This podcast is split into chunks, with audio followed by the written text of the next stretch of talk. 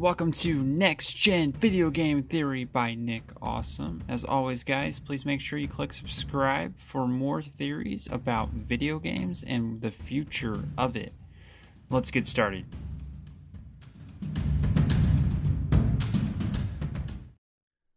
What's up, everyone? I am back and in action to talk about some video games. So I just want to say Immortals is an awesome game. It really has a lot going for it. And I can't say enough about it. I've just started it. I'm about four hours into it, really enjoying those puzzles. The puzzles are laid back. Now, if you remember Legend of Zelda Breath of the Wild, a very good game in itself, and one of the games of the years at many different reviewers or sites we see that this Immortals game really takes it to that mythology level. So really homering in that Greek mythology and going through that pantheon of gods. And it's just fun to kind of discover and explore the world. And these puzzles along the way really add a dynamic to the game and bringing it to a level that can be fun. And I think games these days, they take themselves so seriously and they try to do too much. And I'm not going to point out any specific games because I try to keep these positive, but I do want to say that simple puzzles is sometimes better. I find that it's more relaxing, these complicated puzzles when I'm sitting down. And I purposely played this system on a Nintendo Switch because it is just relaxing. I like playing relaxing games. And yes, it has a lot of elements from Assassin's Creed. And you can tell that that climbing element is so well done in this game. They built on years and years and years of building this game on up to bring in a state of the art system when it comes to those climbing mechanics in this game. Overall, the gameplay I find as very fluid and well done and this is on a switch so i want to i want to keep that there but I, I think it's just relaxing to kind of sit down play the game and lay down and just explore the world kind of solve the puzzles and it's very calming. And that's not a lot that we see in today's game that's very action orientated yes it tends to seem like it's taking some from zelda but i think it's differentiated enough where you could argue that it's maybe not that.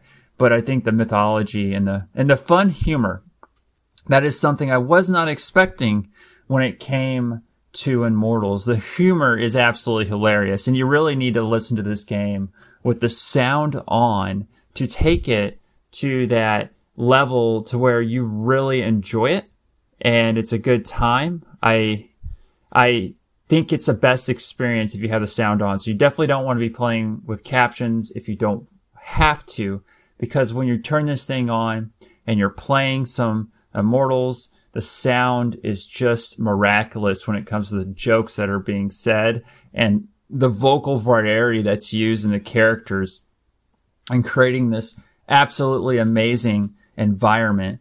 And yes, the, some of the puzzles can be frustrating, but normally you can solve them if you just stick with it and kind of figure out what's going on. There's little markers on the map that kind of guide you to where you need to go when it comes to those puzzles. And that can be refreshing and a nice jolt of happiness when you solve those small puzzles. So nothing too complicated in this game that's going to really uh, let you down and get you stuck. I think most of the time you should be able to solve these puzzles, which can add to the fluidity of the story and continuing on. Now I've heard this game's 30 hours. I'll continue kind of posting up with you guys, letting you know based upon the Owlery reviews. This is three to four hours in, so I am still kind of at the cusp of what would be, would be considered the beginning of Immortals, but definitely a fun play for sure. So I would say this is a, a buy almost based upon my experience so far. It is definitely different.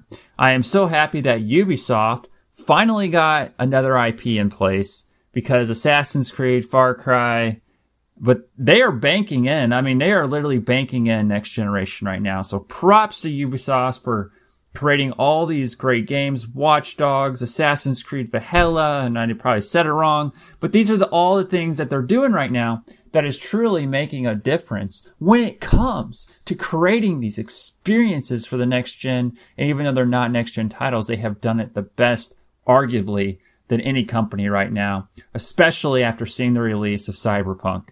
And I'll just have silence there.